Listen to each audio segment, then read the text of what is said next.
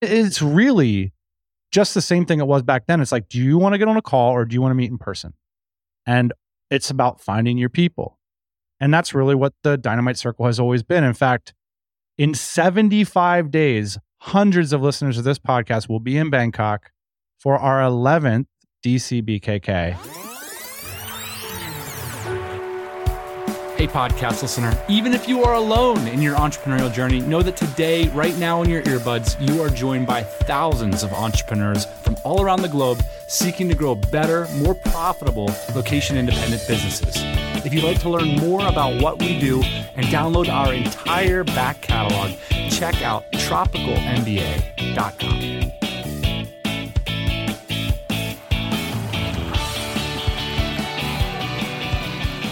Happy Thursday morning, everybody. Welcome back to the podcast. I have a lovely co host, Boss Man. Welcome to the show. It's laundry day, huh? Ah, Don't want to talk about it? no. They can't see. Don't worry. Today, we got a three parter for you. We are going to talk about revenue versus profit. We got a wonderful listener question about that. We're going to talk about the inside scoop on our community's upcoming event strategy, plus an opportunity to come join our team and how we're thinking about that. And we're going to end the episode with an amazing chat with the DC London team and how they hosted one of the best all time DC events in London this year, which I attended. I had to call them up and get the inside scoop. So stick around or fast forward to that or whatever. It's going to be amazing. Let's jump right into it. By the way, can I just say at the top, the podcast is celebrating its 14th anniversary. Holy What cow. anniversary is that? It's some well, I was just thinking about it in teenage years. Like you're probably getting braces. Yeah. You're a little bit awkward. The hormones are starting to pump. We're gonna try and push through Let's though. pump this question. Make it to young adulthood.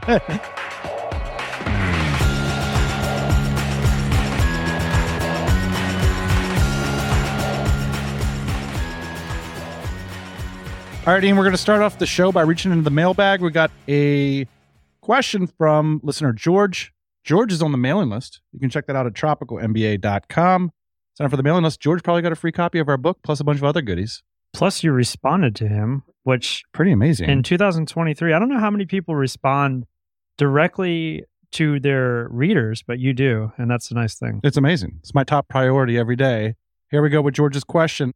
Hey, Dan, love the podcast with Sam discussing finances. I'd love to hear more on future shows about how you and Ian think about profit versus revenue. Meaning, are you optimizing for revenue growth or profit growth or both? Do you have specific goals tied to one or the other or both? I think about this every show when I hear your intro that mentions, quote, more profitable location independent businesses. George. Shout out, George. Thanks for the question. So, first off, there's sort of a classic conversation online about profit versus revenue. Whenever this topic comes up, people say, Stop talking about revenue. Why does everybody talk about revenue all the time? Talk about profit. If you could only know one thing about a business, would you choose to know the revenue or the profit? I want to know both. But I understand why people want to know the profit. Um, but also with the profit, it gets tricky because there's a lot of ways that you could slice it. You could decide to make a lot of profit. Some years you could decide to make no profit. You are in control of the profit, maybe more so than actually the revenue. the revenue tells you about what that company's presence is in the world, you know, all things being equal. The profit tells you a little bit about industry dynamics, which is important because you can basically figure out the profit of a company if you know something about the industry. And then more importantly, in these smaller scale businesses, they tell you about the decision making process of the founders, which is pretty interesting. One of the things I want to flag too is profit power is a huge factor in business, something I don't hear talked about. Like, call it pricing power, the ability to maintain margins over time. In a lot of service based businesses, for example, you're sort of arbitraging skills, sort of a delivery model. Say, like, I'm doing X marketing service for Y kind of companies. And over time, as more services show up in that industry, those margins tend to degrade if you feel like this might be the case in your business, there's a classic book on the topic called The Seven Powers Foundations of Business Strategy, written by Hamilton Helmer. The fundamental idea is taking a look at your business to sort of shake out what its power is. And to the point that you were making, you want to know the profit. The pricing and profit does say a lot about the business's power in the marketplace. Yeah, I would venture to say that like most of the businesses that we're talking about on this show, not including like manufacturing, like the most profitable the businesses will be is day one. They seem to get less profitable with competition, with your uh, cost of goods. Your Like you're just making the pizza dough by yourself and you sell it. And it's like, oh my gosh, I just made $30 on that ball of dough. yeah. Uh, and then all of a sudden you have to get the real estate and you got Luigi and Mario back there making the pizzas. Yeah, 100%. And actually, we're going to get into that. So I thought it would be cool to talk about some like common ways to think about revenue and profit. One of the ways, like Einar from TinySeed came on the show and he talked about the importance of revenue growth year over year. So we'll call that like a startup or fundstrapped way of thinking about revenue and profit. It's really important if you want to exit or like build up sort of the equity value of that company that you show that it's flexible in the upward direction. This is really common in SaaS. And, you know, this is a legitimate way to go about growing a business. So I think it's worth giving a hat tip to the revenue year over year growth model. We don't talk about it often on the show. It's not our bag, it's a model. Here's another one. I'll call it the small business model. It's where you just simply conflate profit with personal income. Instead of saying profit, you just say personal income. I think a lot of businesses, especially small businesses, fall into this trap where they get themselves to a certain point in their revenue and then they figure out, okay, how am I going to carve out my profit or like my personal income? Yeah. And they sacrifice growth because of it. So, and I think that there, there is a strong relationship there.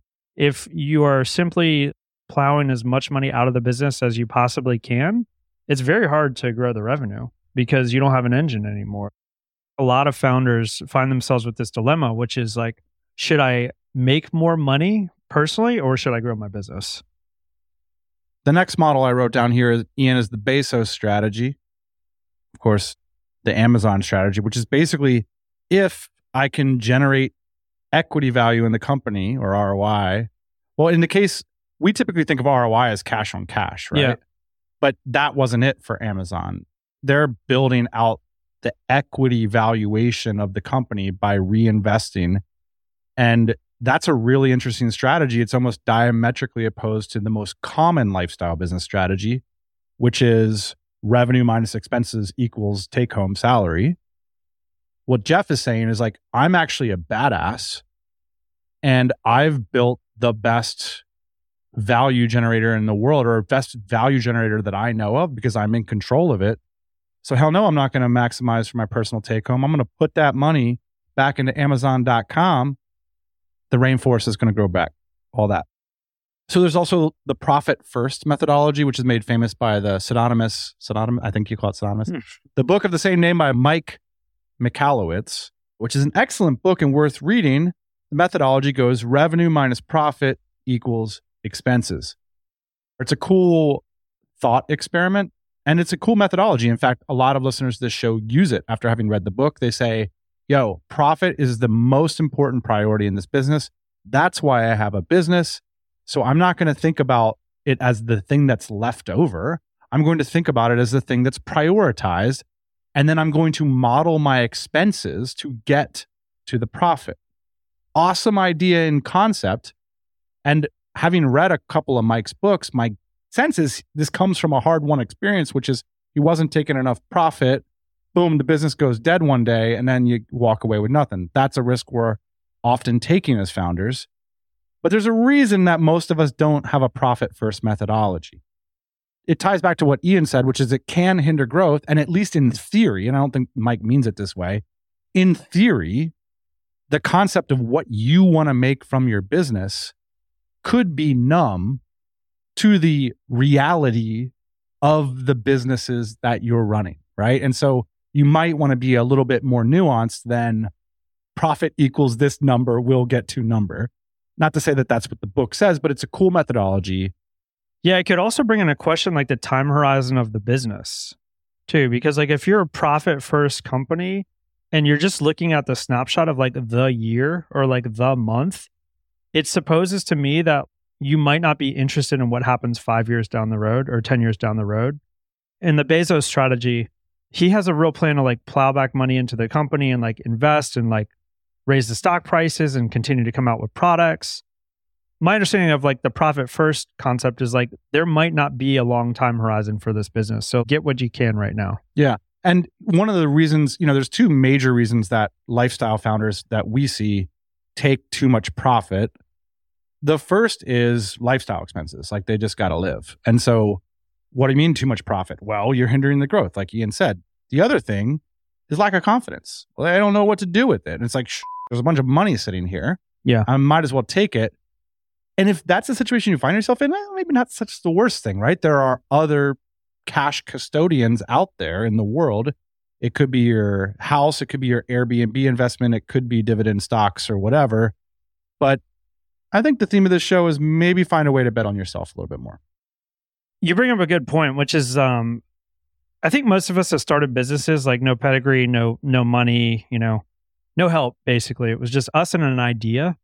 And so we talked about rice and beans a lot figuring out like how to live off rice and beans basically and extend your runway as long as possible. Well, what happens is like year five, it's like, well, I was starting to get a taste for luxury goods and hamburgers, not so much the rice and beans anymore. And like a little yeah, bit of a little uh, upscale ham in my rice and beans would be nice. prawns, not shrimp. That's a good one. Um, and then all of a sudden you've got to service your Airbnb debt and your house debt and this and that. And then guess what? It's not actually your company comes first. It's my personal income comes first because I have to service all this stuff around me. And then my company comes second. Yeah. So I'm not willing to shove the profits back into the company because I have to like service my lifestyle. And that can be an unfortunate situation. So the question is, I think still, even in our early 40s, this is going to sound weird, but it's how long can you live poor? Can you continue to live poor in your 30s and 40s? And when I say poor, like, look, we're in Barcelona. We're living a very great life, but it's nowhere close to up to our means. And that means that we get to bump the money back into the business and still have it be the priority, which I think is essential, actually, if your trajectory is growth and not personal income. Love it. Next one I wrote down here is classic systems. Just call this the Peter Drucker basic have your quarterly goals, have your annual goals, break it down based on your financial sophistication to divisions, to product level. Sometimes people even do this with individual contributors and their incentives in the business. So we're talking just revenue and profit targets based on your strategy for that year. Interestingly, over overall, when it comes to small business, 20% net profit seems to be the number that comes up the most. I just thought I'd flag that up because it's interesting. These classic systems are interesting to me because I feel like uh, me and you like kind of argue about it a fair amount when we see profitability go down or like what we're spending on. And it feels to me like the classic systems are for like established, entrenched businesses that have like been around for a long time and like have a lot of predictability. And I think it's like a weird thing to say that like 14, 15 years into your business, you might not have a lot of predictability. Most businesses do. Like if you're a used car dealership on your 14th year, you pretty much know what's going to happen on the corner of First and A Avenue, right? Yeah. But there's a lot of inflection that can happen in these internet based businesses. And it's worth flagging up because I think, again, if you get yourself in the habit of trying to hit these targeted numbers, like you might not leave yourself open to opportunities. Interesting. One of the things that we notice a lot, we've called it superhero profitable. This is a Ian original, which is a term that we use internally to refer to companies that are only profitable because the founder is covering two plus bases. This is like a necessary thing that happens in the thousand days, and it typically happens through the life of the company. The classic example is the agency owner who's like the ringer salesperson, the project manager, the GM, the CFO, all this stuff. And then like a potential acquirer walks in and he's like, it would cost me $600,000 a year to replace you. Yeah. And I think it's really fascinating when you think about how you want to think about this in your business is to ask yourself how much value you're contributing to the business in terms of bore. value over replacement. Can you be replaced? We all can. What's the dollar figure? And then does that change the way in which you look at your business? Speaking of superheroes, to me, this just is like Batman, right? He can never really be himself because he has to go out and be Batman at night. So he's like stuck in his business. It's like no one can replace Batman. There's nobody that can fit into that. Actually, suit. Batman's been replaced quite a few times. That's true. Only on screen. So when we talk about the superhero profitable, I think that this is a trap that a lot of people fall into, which is they've found themselves in a business. Again, they're making good personal income. The second they want to step away from that business, they can't do it. Interesting. What about an ROI framework, which is where and how is your money going to come back? So, the basic idea is how much return will I get on each dollar that I spend? Rather than saying, I want to have X profitability because that's industry standard, well, maybe you could be unstandard in the sense of how you can return cash on cash on that dollar, how you can build equity value on that dollar. You could represent any cash flow, equity, or future proofing. But like you said, you also have to consider it in time frame. Like, well, what time frame are those things going to return to me? For each dollar, how, what modality, and over what time frame do you expect it to return? This is where things come off of the balance sheet Yeah. and become about your intuition and vision for the business. At a certain point, I don't care how good your CFO is or how entrenched the corner of first and A is. You got to have a little bit of vision about what you expect to happen in your business and your industry. And that's where I think thinking through things in terms of ROI can make sense. Like, I believe this five bucks invested in this way five years from now will be this. Honestly, the reason I bring it up is because this is like where things get interesting and tough. In terms of this ROI framework, we invest our time in our businesses really early on and we don't think much about it. It's just like, this is what I have to do. I'm the only person that can do it. I'm going to get this business off the ground and it works. And then you're like, oh my gosh, it's like making a little bit of profit here. Now, what do I do? Like, I know how to invest my time in my business, but like, how do I deploy my cash back into my business? So, most people just never do. They just take the cash out of their business, they put it in their bank account, and like, that's it. The business rises to like whatever level it was going to rise to based on the talent, the market conditions, all that stuff. And then there you are. But I think what you're saying is like, it makes sense to place bets back into your business with the cash. And this is really hard to do. This is like the difference in my mind between like being an investor and an entrepreneur. You kind of have to be like a little bit of both. You have to like a, make a bet in your business that's not based on yourself, but it's like based on everything that you see and where the company is going. Deploy the capital and then hopefully understand whether or not it produced an ROI in your business. And so even trying to figure out if there was an ROI, that's a pretty difficult thing to do. It's like you could like plow it into marketing or whatever. They, okay, that's like pretty legible. You could like have some kind of strategy. Okay, now it's getting a little bit less legible. Yeah. So I think the ROI framework, it's really difficult to grok like how it's going to work out. But I think in terms of like inflection points, there's a huge upside if you Yeah. can put capital back in your business and it can return in a meaningful way. Yeah. I'll tell you what's really easy to have an ROI on is your time, right? That's the one we always talk about. Yeah. I'm going to hire somebody. I'm going to go to dynamitejobs.com. I'm going to hire somebody. I'm going to get my time back. Bam. ROI. We talk about your lifestyle. Bam. Future proofing. That's easy. I'm going to like redo my software. I'm going to redo my website. That's pretty easy. But I think this idea of ROI, what you're talking about, is the line of business owner and entrepreneur. And I think that that's why it's difficult. So, back to the initial question that got us into all this, George is asking us, how do you guys think about profit versus revenue? The reality is is our perspective on profit versus revenue changes every quarter and annually, which is when we look at it, and we're constantly fussing with it. Constantly. Yeah.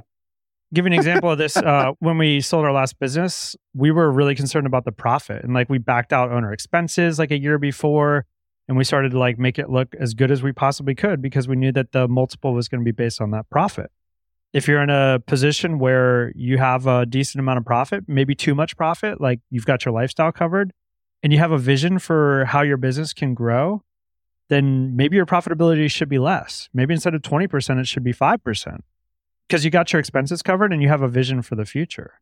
So when you say like we're rejiggering it all the time, it's completely true. And it does depend on the business too. So you have like an Amazon business and um, you have to like invest in inventory and like product development and all this stuff, like a little bit more clean cut and dry in terms of like where your margins need to be to kind of survive in that game. Some of these other businesses I think are a lot less legible.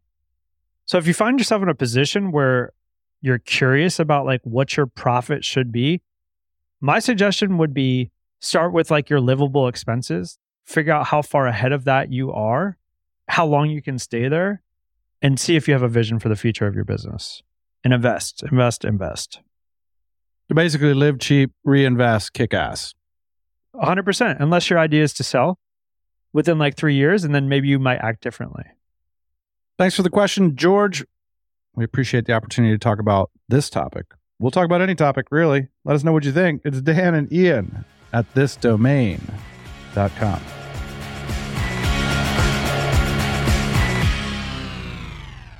Ian, briefly, before we're joined by the host of DCX London, one of the all time great DC events, we invite them on the podcast to share how they do it. In fact, I said, whoever comes onto our team in the future that hosts events, whether it be a member or someone on our internal team, I want them to listen to this interview to hear about just how they think about events and how they were able to pull off such an incredible event in London. So we'll get to that in just a few minutes. First, I want to talk about our event strategy in 2024. So much of what this podcast has been about for the last 14 years has been about bringing listeners together in person. In fact, those early days, I think essentially the pod was basically just a beacon. I mean, it's really just the same thing it was back then. It's like, do you want to get on a call or do you want to meet in person? And it's about finding your people. And that's really what the Dynamite Circle has always been. In fact, in 75 days, hundreds of listeners of this podcast will be in Bangkok for our 11th DC BKK. And we're working frantically on that. But it gets better. In the next 12 months, we will have more DC events than we've ever had in a calendar year ever before by some order of magnitude. I just want to get into some of the details of how that's working out.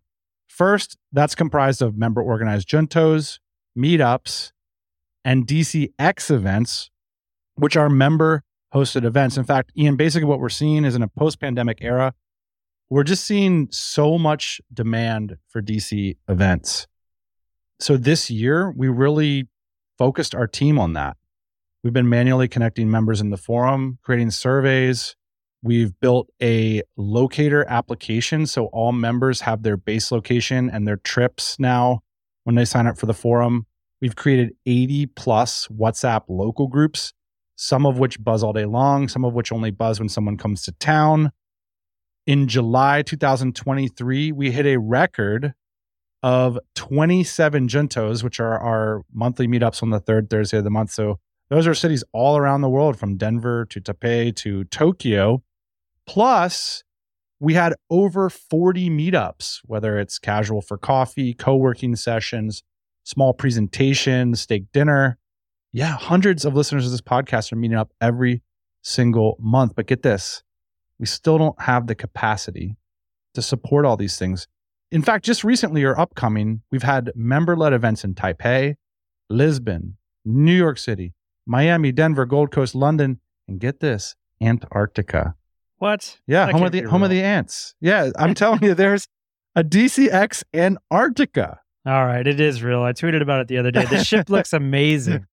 Kind of feels like a once in a lifetime opportunity. Like I'm very tempted. So let's speak about once in a lifetime opportunities. We are currently hiring someone to join our team.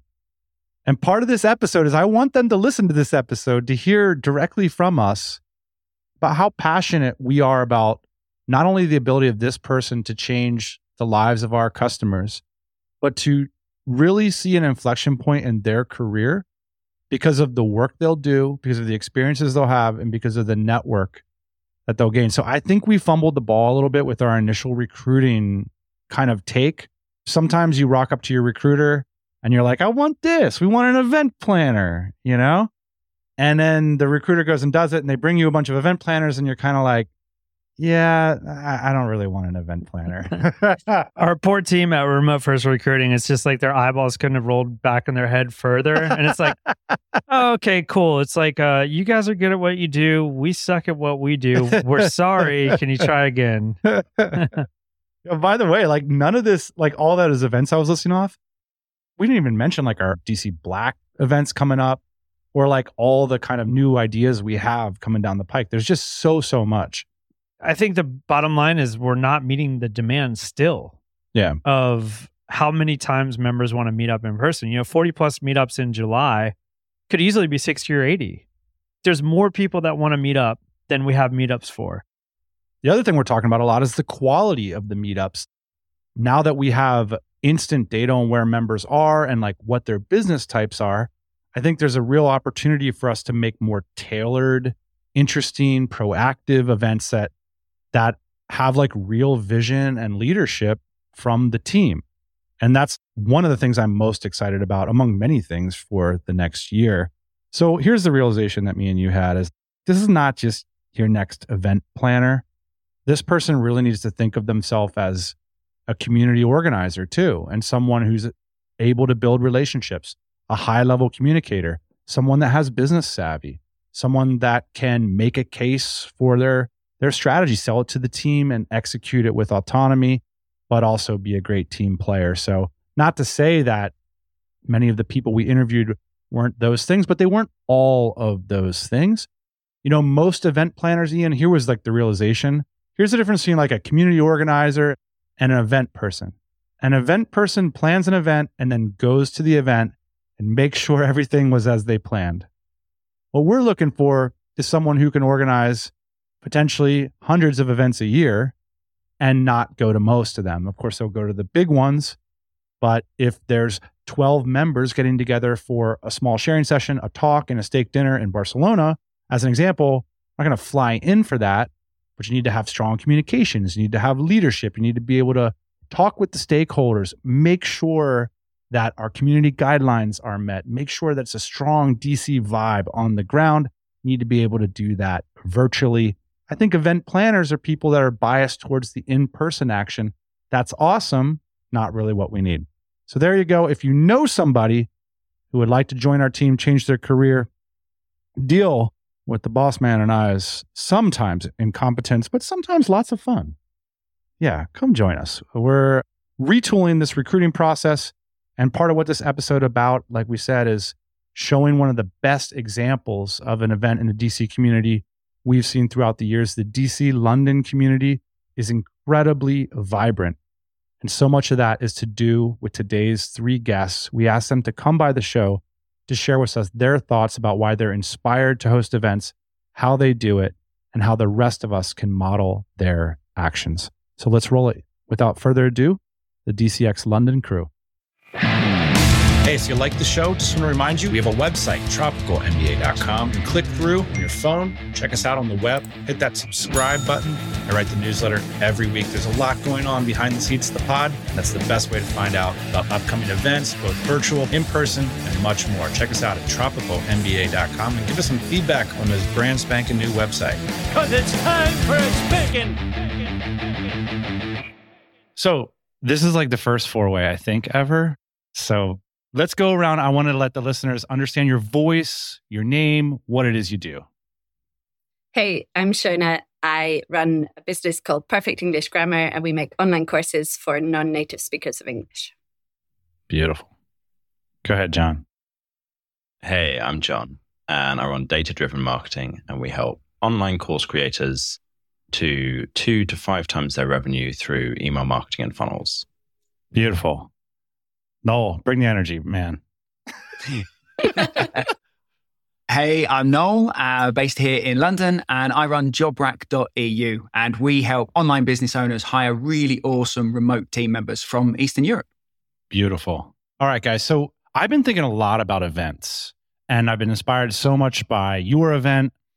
It just got my wheels spinning so much, and now we're hiring an event person. And so I'm going to make them listen to this episode.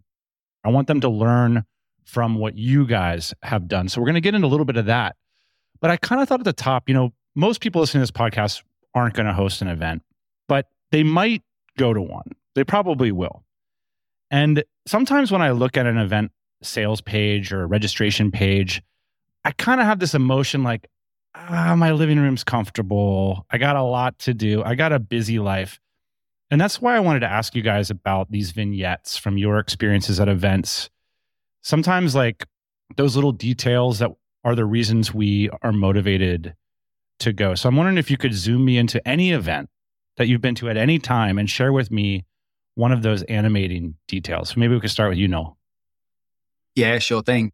So for me, way back in 2017, when I joined the, the DC, I traveled to the Juntos. So the London Juntos, these are the meetups that happen once a month.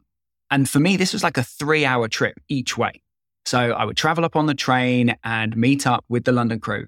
And it often said that you're the average of the people you surround yourself with. And for me, I lived in this beautiful part of the world by the seaside in the country, was not an entrepreneurial hotspot. And so for like one night a month, I got to level up. And it was awesome and met this amazing group of people. And I remember this one particular time, I was having a chat about workouts uh, with a, an amazing guy, and he was talking about how he was doing spread uh, sprint workouts on the treadmill. And I'd been doing some of those too. And I'm like, oh, cool. What, what's your workout? And he's like, oh, yeah, I do this, I do these intervals. And like, uh, I'm, yeah, I'm running at like 12 and a half miles an hour. And I was like, what? And, and literally, I was like, what do you mean 12 and a half miles an hour? Like, treadmills don't go that fast. and I literally thought that treadmills topped out at 10 miles an hour because that's as far as I'd ever been. And I felt like my legs were falling off. And so it completely reframed, first of all, what treadmills could do. And as a result, I then started running faster, things like that. But this experience of having things reframed has happened again and, and again and again. Every time I'm hanging out with DCers, whether it's at the London Juntos, whether it's at, you know, DCBKK or any of the other events we've been to, just having these conversations with people that are growing, whether it's in business or in life, so often just things get reframed and things that previously I just didn't know were possible are suddenly like, oh, oh, okay, you're doing that thing and you kind of look like a normal ish person maybe I can do that thing too. So yeah, that was definitely the big thing for me from coming up to the Juntos.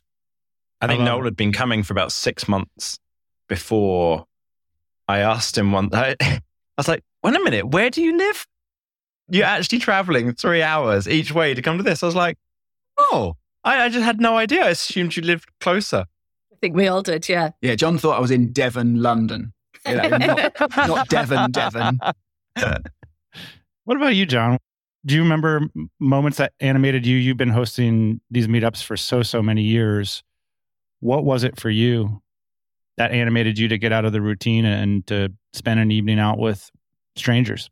Well, the reason I got started with it, so I attended DCBCN, which was a, the official DC event in Barcelona way back in the day, 2016.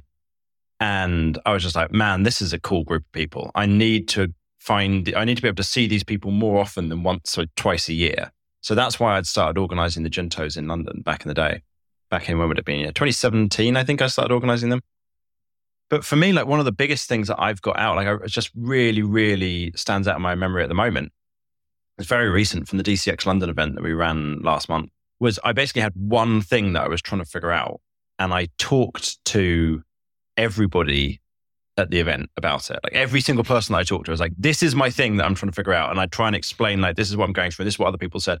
And every time I explained it to a new person, I got a little bit more of an insight or I explained it a bit more clearly. And by the end of it, I was like, oh, and I realized I'd had this massive mental block where I'd been really, really good at getting the business to run really smoothly without me. But I had therefore stopped myself from getting involved at times when actually I could help move the business forward faster by being involved with it. So I'd like, I'd swung the pendulum too far. I'd gone like heavy on traction so early that I'd got everything running really smoothly and then I'd stopped myself from being allowed to be involved. And now what I've done since DCX London is I've got back involved in a couple of projects and I've been moving them forward way faster than it would have done if I'd not been personally like jumping in and actually doing stuff on it. And it's really fun. I'm like, I can't believe I've stopped myself from doing all this cool just actually being involved in the business. So, and there's no way I could have got that. I mean, hypothetically, you could do it online. If I'd set up morning to evening networking calls was like, you know, 10, 15 people a day, something like that. And just, but it's like, I don't know, I never would. Whereas when you turn up to an event, it happens organically that you talk to all these people and you have these conversations and you get these insights from it. It's interesting. You're like workshopping this concern that you have in your business the whole weekend. Yeah. But also seems kind of scary. Like, what if they say something that you don't want to hear? Did you think of it like that? Or you're like, I'm just going to back. People often say things I don't want to hear.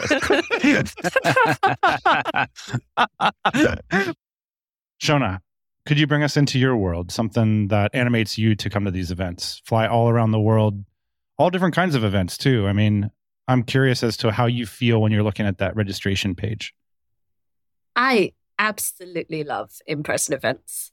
And the story I was going to tell you was a business one where my very first DCBKK, which was in 2019, I was super nervous to go. I'd been to the Juntos for a couple of years, but I hadn't attended any of the big events. And there was lots of like, are these people going to be out of my league? How am I going to feel? Like it was all super nervy. And when I went, my absolute realization was that everybody's normal, especially or definitely the people who I really admired online. They were normal humans, they were silly, they were partying, they were having normal chats with me about normal stuff. And it made a massive, massive breakthrough. It was a huge breakthrough for me, this realization, because suddenly it was like, well, if they can do it, I can do it too, because I'm also a normal human. And so it was quite similar to Noel's realization. I think it's one that loads of people have at these events. But if you go to like a mastermind and everyone's online and everyone's kind of serious, you don't get it because you don't get all these like little silly moments with people that make them seem like real humans and not like super people. And I actually doubled my business the following month after DCBKK. Um, was that a Um, motivational thing or was it informational thing? it was that there was loads of stuff that I knew that I should be doing, but it was totally in my head. The idea that these strategies, they might not work for me, they're maybe for other people. I won't implement them well. There was all that kind of stuff. And I got home and I was just like, of course I can do this. Did it? Worked, which was absolutely wild. What I'm hearing you say that I relate to is I recently read a post by John talking about traction with him and traction digested vis-a-vis John's business somehow makes a lot more sense to me than traction in theory. And, and being able to like Totally. dig into that in person and then kind of workshop it across time seems to really move the needle for me in terms of getting breakthroughs. Totally. No, when you were speaking, I thought, okay, you're getting all these like breakthroughs, this reframe every time. That sounds like it could be annoying eventually. Like so at some point you're like, I just gotta work. I cannot be reframing this stuff all the time. Do you have this concept of like heads up and heads down? What's the right amount of events to go to? Or how do you think about that? Because sometimes I get this feeling like, yeah, I'll just chill at home and do some work rather than reframe it again. Yeah. So, as someone that's coming off the back of doing seven trips in the first six months of 2023, might not have had the balance quite right. But at the same time, I remember like my first couple of DCBKKs, and you plan like, hey, how long shall I go to Bangkok for? And then it's like, hey, what should we do with the Monday? And it's like the Monday was pool day because I needed to distill the pages and pages of notes that I had. And then what I found is that after I've been to a few events, I kind of give myself permission to not make tons and tons of notes. So the amount of information that I'm recording is, is way, way, way less. Some of that is because I'm a little bit more certain about my direction and kind of where I'm going. But also it's because I kind of, hey, I'm there for different reasons and I can go and hang out with the people and just, just almost absorb things and not worry about it kind of shifting me.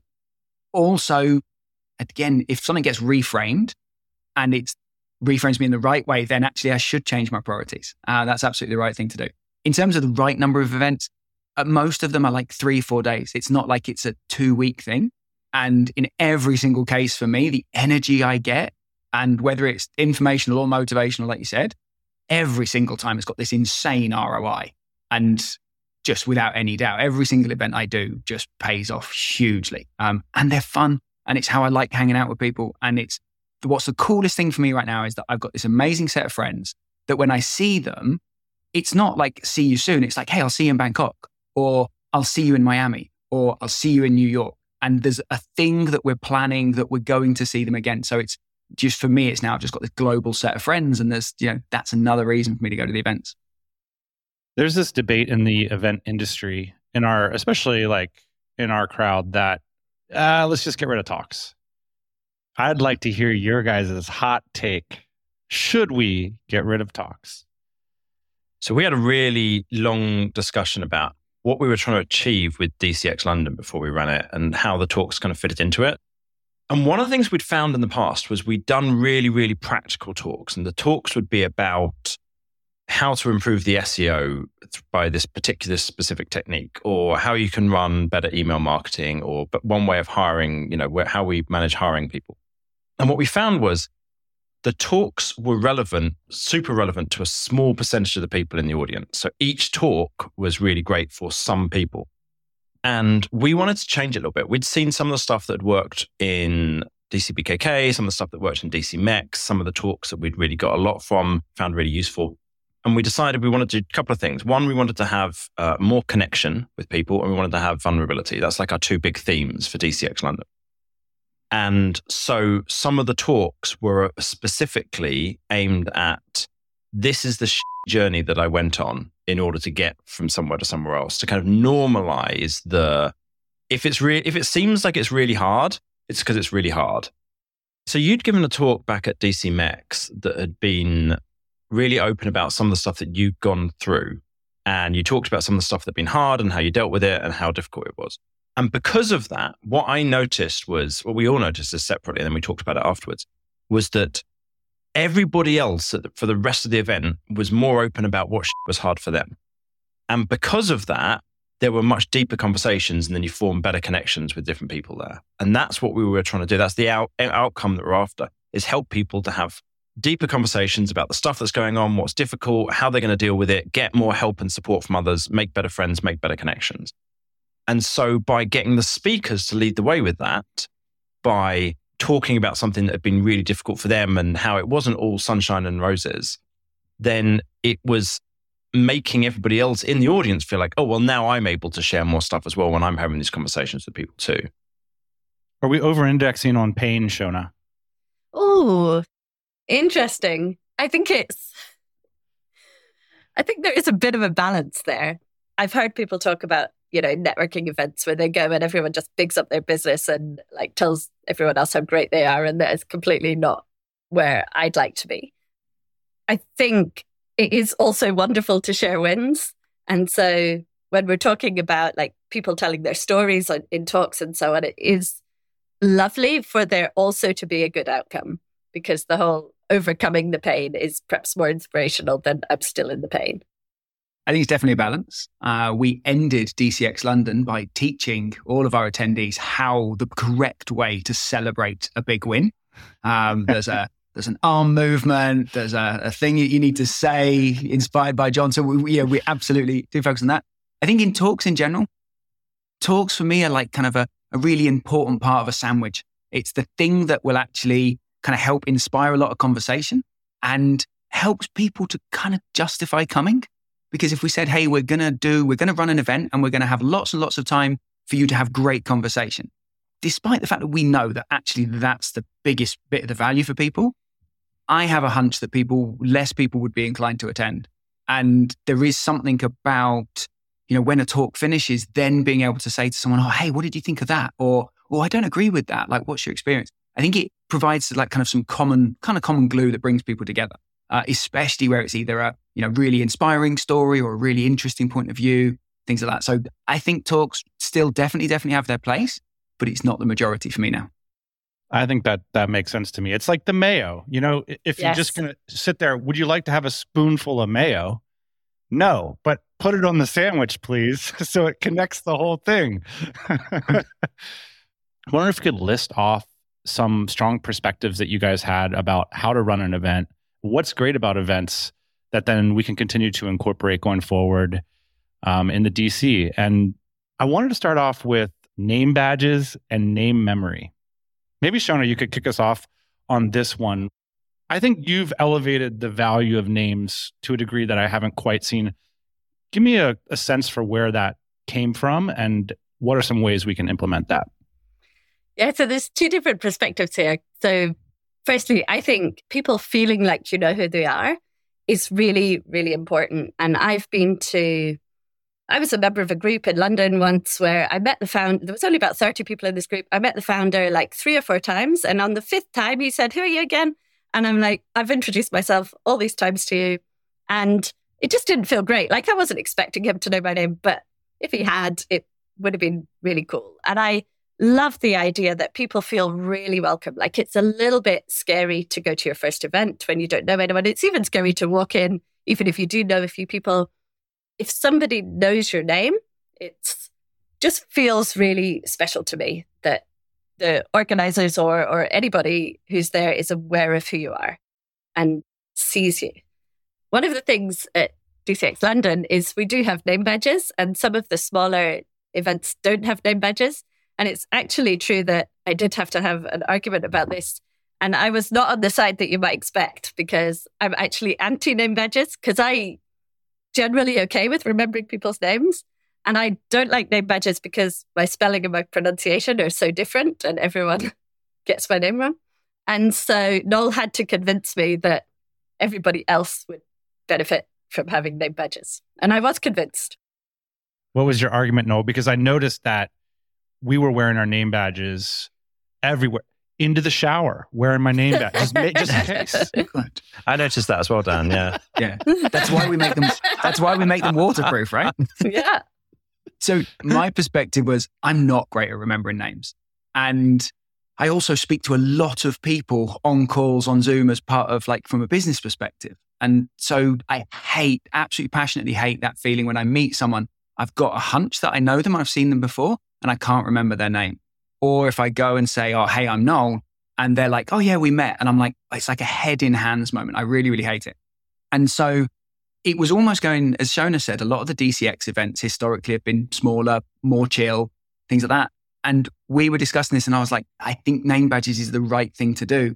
But name badges feel a bit cringy, a little bit networky, you know, not the kind of vibe of a, of a DCX event. And so it took some real thinking about it. And so then we are like, okay, how can we make them fun? How can we make them useful? And, you know, I now do name badges at really small events. If I'm having 15 people over to my place and some of them don't know each other, we will do name stickers. And because it makes it better for people, people use each other's names and everyone feels more comfortable. Just as an organizer, you have to get over that discomfort of saying, hey, we're going to do name stickers because it sounds quite cringy because people have that negative association. But then when they have them, they're like, oh, this is so much better. So, yeah, it's like that- that someone's was got to where I was step up and take the hit, right? Yeah. To like do the icebreaker, to put on the name Yep. sticker. I think you arrived at the conclusion that I've arrived at, which is that whole journey as well. And realizing that it also is a bummer when you go to an evening party and people, you like met them earlier that day for the first time and you know it starts with a T, you know? And, like it was a good convo, but you, you've been really taking in a lot of information. Do you guys remember? Have you been to an event recently where you were an outsider and what did it feel like to try and break in? It's as organizers of events, sometimes you can be a little bit removed from that feeling of showing up and not knowing anybody. I went to an event last year and about 80% of the attendees were had been to this event and this community before and they knew each other really well. And it was actually the first event that had happened for 3 years because of the pandemic and so they were really excited to catch up with each other.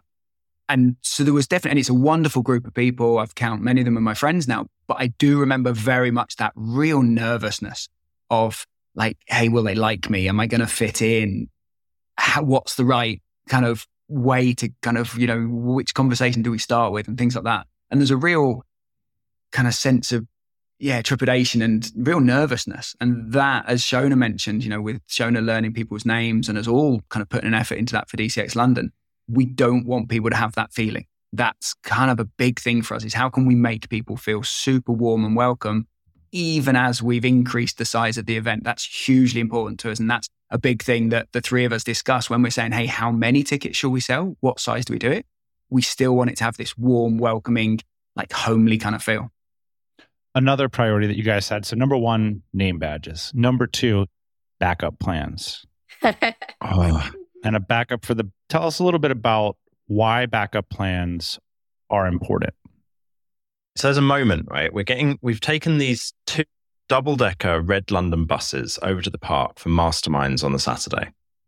And Noel has been obsessively checking the weather forecast every 15 minutes for like five days. and he's like, it's not supposed to rain. It's not supposed to rain. We're going to be all right. And we're getting off the buses and it starts to rain, like the moment we start to step off of them. And out of nowhere, Noel pulls out these two bags of umbrellas, enough for every single person attending the event. And so me and him are furiously like handing them out to everybody. And it stopped raining again like two minutes later. But it just made everybody feel like, oh, these guys have got us. Like everything's under control. We can just chill. Everything is going to be good. And if it had carried on raining, then it would have meant people still weren't getting wet. And what's I don't know if you know is there was a backup plan for that backup plan as well, which is if it rained more, there was another whole venue that was booked just in case it rained more that day.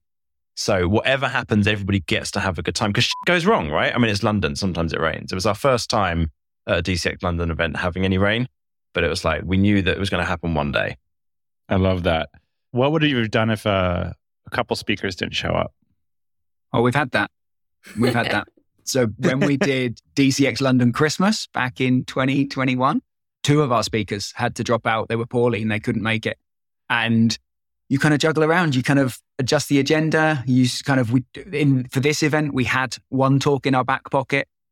John and I basically are normally the backups in that sense. Yeah. And so it's just figuring out.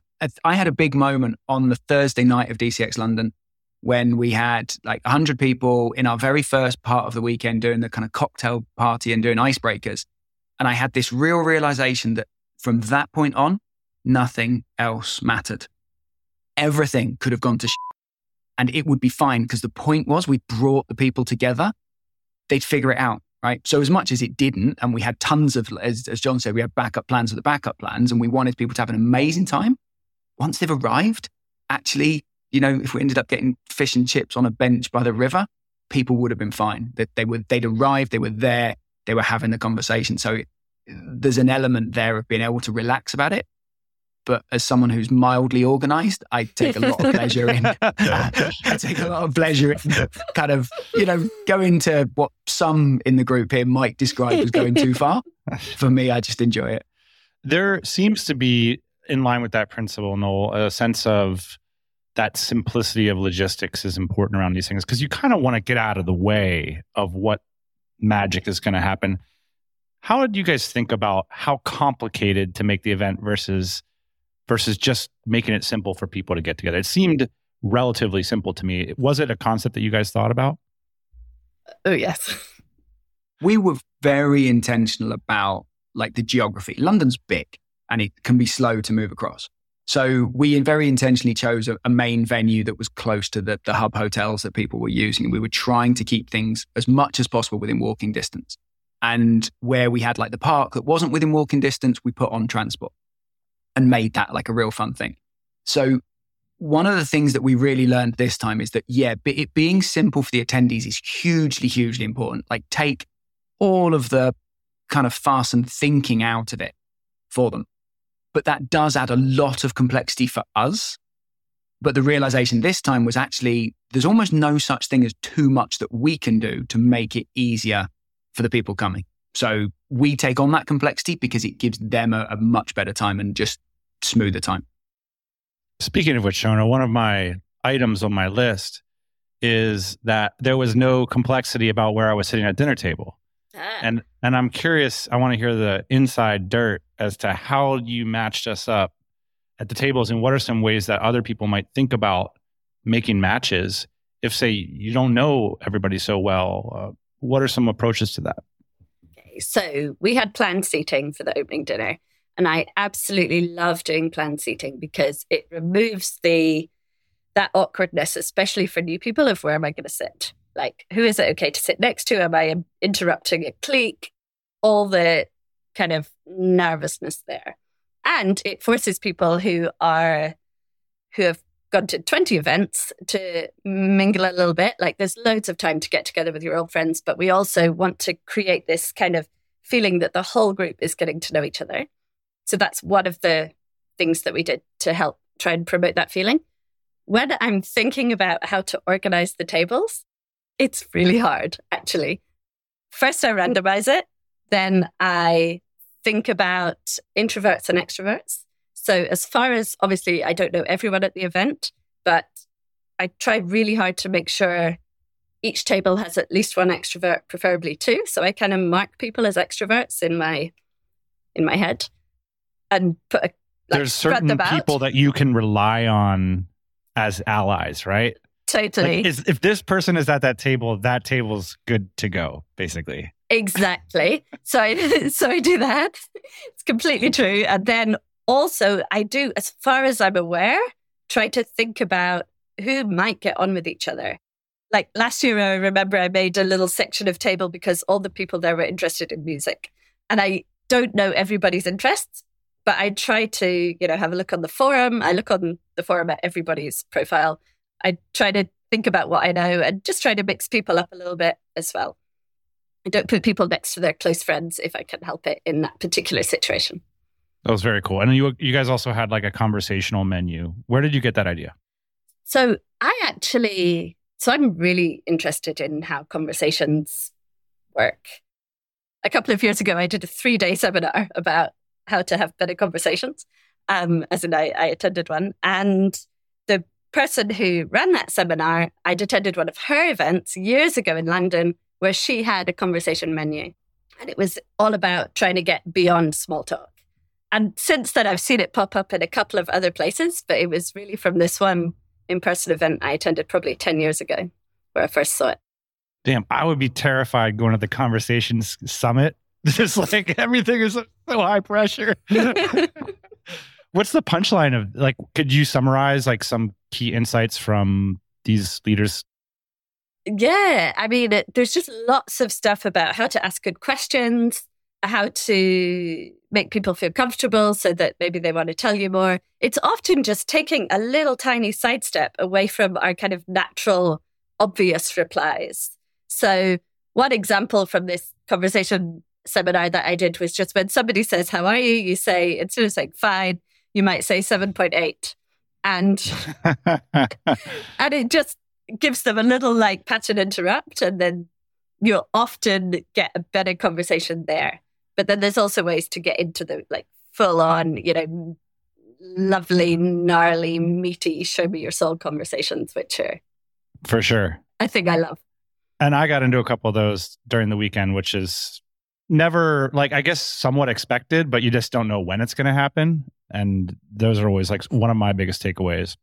Speaking of conversations, you guys had a version of the two hour cocktail party by Nick Gray. John, I was in your group. It's one of those things that's like the name tags. Like you go to, I like recently went to a Junto and we were all just kind of like talking. And I was like, I'm going to be the guy. Quiet down, everybody. Like, let's go around.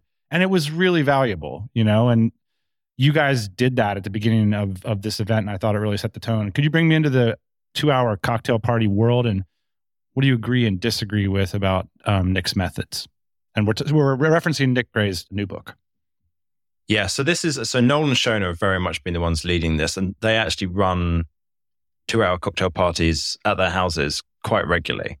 The thing that I've seen, um, I've not read the book, I've not gone through it. It's it's been very much Noel and Seonaid leading on this, but what I've seen is it means that everybody's forced to meet everybody else in a nice, friendly, helpful way. So it gives everybody a chance to hear everybody else's name multiple times, hear a little bit of information about them, mix everybody up so everyone doesn't just talk to the people they already know. And then you're more likely to have a conversation with that person later on because you, you've heard their name, you've heard something about them, you've got more of that kind of initial connection. And then it's easier to follow that up with a proper conversation later on. And so what we've done at DCX London is had three different icebreaker groups. So there's 100 people were split into groups of, I think, 10, 10 or 12, something like that. And then everybody was in three different groups. So you've, you've seen or heard from like 30, 35 people already within two hours of it. And then you break off and have the smaller conversations afterwards. So our idea when we're starting out the weekend was how can we get as many people to meet as many people as possible really soon so it's then everybody's really comfortable. And we got feedback from the attendees afterwards as well saying, I didn't know anybody, but I felt really comfortable really quickly because you got this whole process to make, you know, allow me to meet people. It reminds me of the concept Seonaid brought up, which is you get this kind of like conceptual coverage of more people.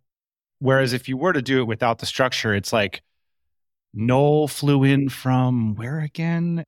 Whereas I felt like um, that really was successful and something I'd like to see more of at events. Definitely. It's really powerful. And you can play with the icebreakers you you kind of choose to use. So when Seonaid and I, maybe we're running kind of things at our houses and maybe we know people, we can go deeper. And so we ran a workshop at uh, DC Mex where we taught people how to do it. And in fact, Nick Gray actually came along, which was slightly terrifying, presenting and teaching people how to do the thing with the author of the thing. And Nick's an amazing guy. We're you know, good friends now. It's awesome.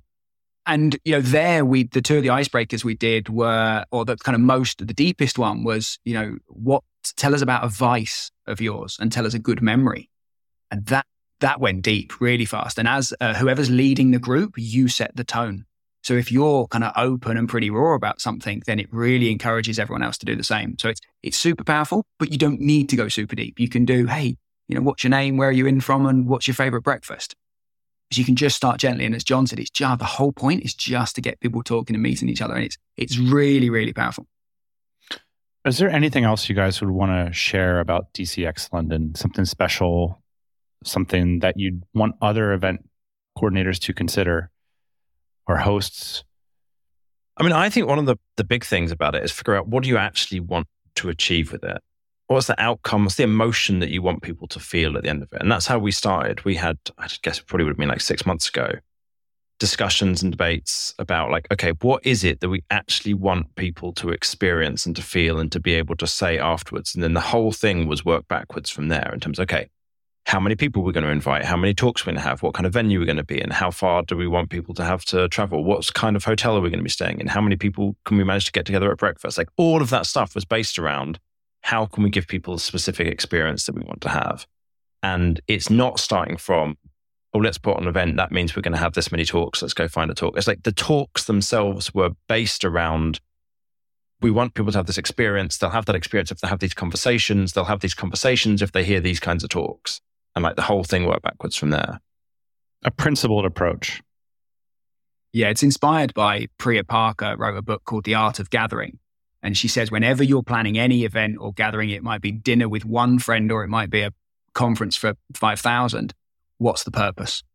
And thinking about that. And that is exactly, you know, as John said there, we were really intentional going, hey, what is it we want? And then to feel welcomed and to feel open. Yeah, it was connection with our like connection. word for the purpose. So we wanted people to feel part of the family, essentially. Seonaid, what's your lasting memory of this year's event? I absolutely loved the way the group kind of cohered. So it feels like it's possible in three days, and it, it's absolutely down to the fabulous people that we have in the DC that a group can come together and lots of first timers, lots of people who know maybe one or two people. And at the end of the conference, in my opinion, it just really felt like we were so tight. We were, you know, made friends you could call at 3 a.m. We really kind of came together and it just felt really, really special. What about you, Noel? So we we did a hard thing and we did make this year considerably harder than any previous year and it worked. And there's a huge sense of pride for me. In, and it's not about the fact that we, I don't know, arranged buses or we arranged particular things. It's about the things that we did enabled that connection. And there's a bit when we're getting the feedback in after the event, when we're talking to people, and just the level of kind of passion and emotion that comes through from people talking about you know the awesome time they had, the amazing friends and people that they met, is just like fills us up completely. And also, the three of us grew as a team, and we're an amazing. It's a great team that we have, kind of, and our volunteers as well in arranging the event. But I think we did a hard thing, we made it harder, and it worked and then we grow as a result and people have a great time. Indeed, they did. John, your lasting reflection on DCX London 2023. Yeah, for me, it was very much on the Sunday afternoon when everything pretty much is done and we're all stood around in a cool bar, drinking champagne. I just had so many people come up to me and be like, oh my God, that was so amazing. Thank you so much. Like people are telling me, right, I'm going to be redoing this stuff in my business because of this. I, like it's, you know, hearing these, this openness from these other people makes me feel like I found my tribe.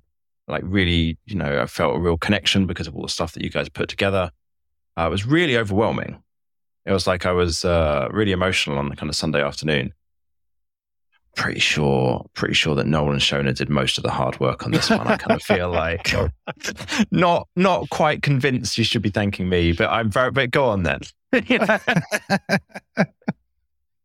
not true, by the way. Yeah, you guys did an amazing job. We appreciate on behalf of the DC. We appreciate all your hard work.